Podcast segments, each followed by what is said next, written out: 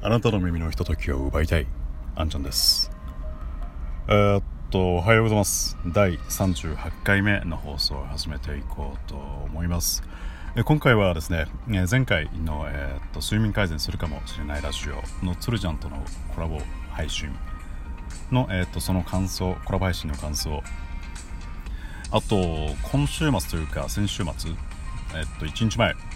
に、えー、っと友人と久しぶりに遊んできたんでですね、まあ、そんな話をしようと思います。よろしければお付き合いください。ということで、えー、まずはラジオトークトークから話していこうと思うんですが今回もですね、えー、と YouTube の動画のリンクを貼っておくんですが私が高校時代に聞いていたんで、えー、っともう10年以上前になるんですけれどシンプルプランってパンクロックパンクまでいかないですけどまあまあアメリカのいや違うか。あれカナダだっけな。まあまあそんな感じの、えー、ロックバンドの、えっと、ライブ映像を貼っておくんですけれどこの後話す、えっと、今週末友人と遊んできたよっていう話。実はですねあのライブに行ってきてですね野外フェスというか私 人生で初めて行ったんですけれどなかなか楽しかったんでですね、まあ、その様子をお裾分けしたいなと思って、まあ、私が行ったフェスではないんですけれど、まあ、私が行ったのと同じバンドの別の、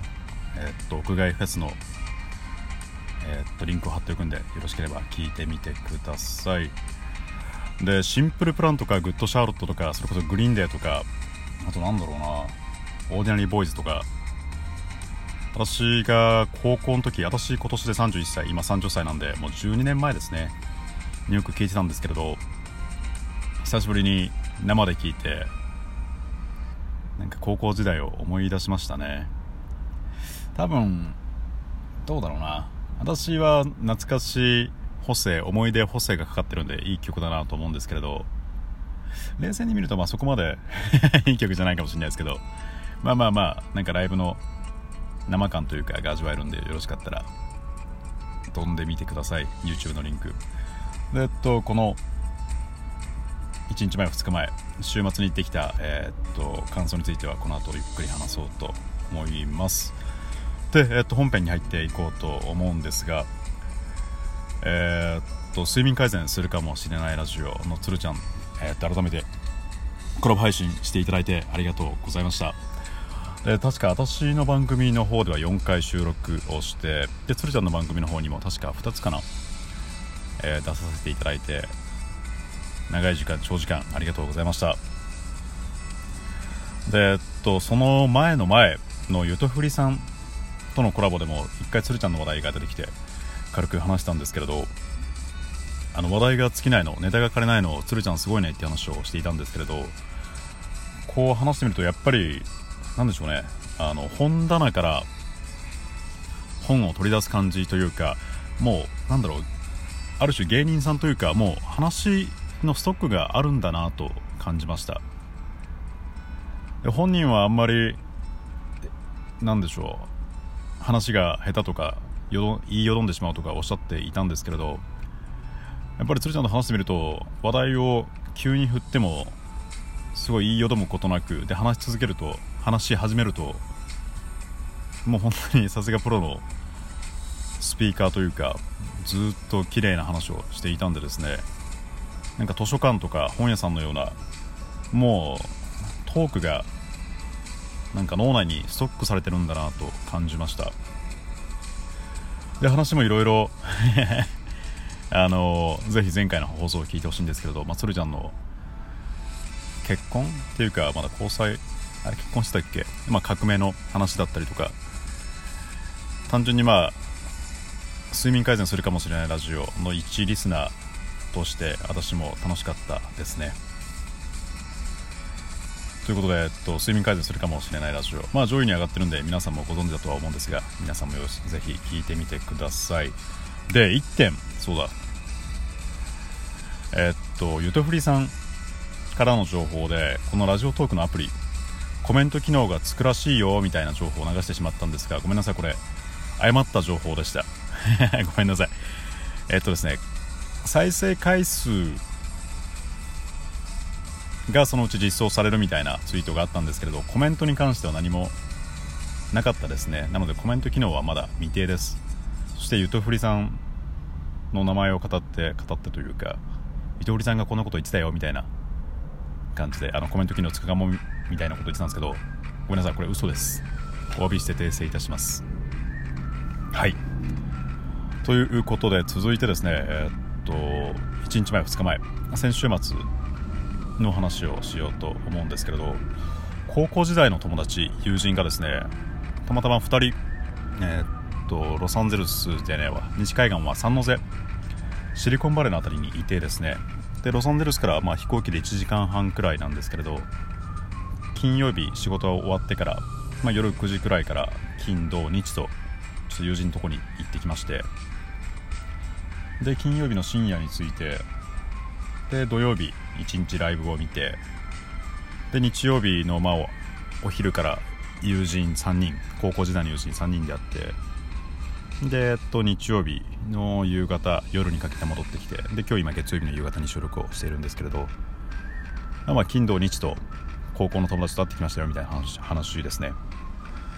で私が人生で2回目のライブに行ってきたんですけれど1回目が、えっとね、幕張で行われたグレーの1万人コンサートだっけな。これ私がまだ小学生だったんでそれこそ下手したら 20, 20年近く前なんですけれど今回ま2回目のえー、っとライブ。なんでしょう体で音楽を浴びる感じというかそれこそもうウーハーがもう体にビンビン響くような、まあ、パンクロックというかなかなか若めな音楽だったんでもう全身にビリビリくるぐらい音楽を音楽を聴くというかそれこそ音楽を体感してですね。で知ってるバンドはあんまりなかったんですけれど、えっと、ワープドツアーっていうフェスに行ってきたんですけれど全部でどうだろう多分50組くらい出てるのかな。1つのアーティストが30分くらいで。で50分の 2, 2つ2組くらいしか私は知ってるバンドはなかったんですけれど。まあどれくらいだ？5組から10組くらい見たのかな。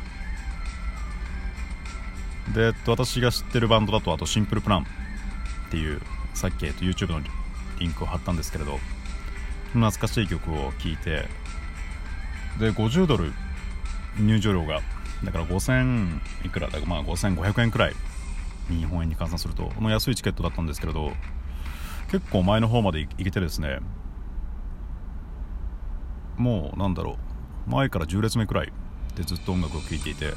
まあ楽しかったですね。うん。暑かったのがちょっと辛かったんですけど荒沢のおっさんにはちょっと 体力的にきつかったんですけど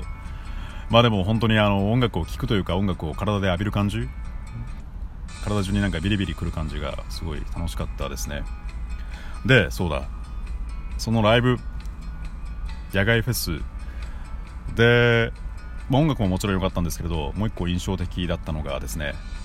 まあ、若め若めのカップルが多分ティーンエイジャーが多いんじゃないかな。多めのフェスだったんですけれどその中で多分20代前半くらいのカップルが屋外多分5000人くらい見てるんですけれど完全に2人の世界に入っていてですね。まああのペッティングとかはしてなかったんですけど、まあ、もうめちゃめちゃキスをしててあのライブで、まあ、バンドというか生の演奏を聴きながらも完全に2人の世界に入ってイチャイチャしていてですね、まあ、キスですよね。でまあまあすげえなってさすがアメリカだなと思ったんですけれど私はまあそこまではできないですけどでもある意味こんななんかライブ自分が好きなバンドの生音を体に浴びながら耳で聞くだけじゃなくてウーハーとかビリビリ聞きながら聞いて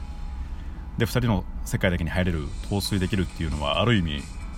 すごい幸せなのかななんて思いました。多分30分1つのバンドの30分の間なんかずっと イチャイチャしてましたね。もう本当に周りの目を気にせずまあ日本ではこんなんないだろうなと思いつつ私もそこまではできないですけどでもなんかひょっとしたらこれが一番正しいライブの楽しみ方な方なのかななんて感じながら見ていました。はい。あとは友人えー、っと高校時代の友人。で彼は日本で仕事をしていてで今アメリカに来てまあ、数ヶ月数ヶ月なんでですね、まあ、日本とアメリカの仕事の違いなんかを話していたんですけれど残り時間が2分なんで、まあ ざっくり話すと日本とアメリカの働き方の違い。例えば同じゴールに向かっているとしてもですね日本は多分この道を通れと。ちゃんとこの道を通らないといけないみたいなもう道がきっちり決まってるんですよね。でここで右曲がるなとか。でそこはちゃんと止まれとか。あとはちゃんと報告しろとか。そういうゴールが決まっていてゴールの行き方もきっちり決まってるからそれがうるさいとうるさいというか面倒くさいと。でそれがちゃんとしたルールだったらちゃんとしたルールというか大企業でいろいろノウハウがある道ルートだったらいいんですけれどなんか上司の気分でこのルートを通れって決められたりとかするのが嫌だよねっていう話をしてました。それに対してアメリカはどうかというと、まあ、ゴールが決められてゴールが決まってますと。でスタートからゴールの地点、まあ、好きに行っていいよとまではいかないですけどでもある程度どうゴールに向かってもいいんでですね。そこの自由度が高いというか、まあ、ある意味面倒見が悪いというかに対して日本はもう本当にこの道を通んなきゃいけないみたいのがきっちり決まってるのが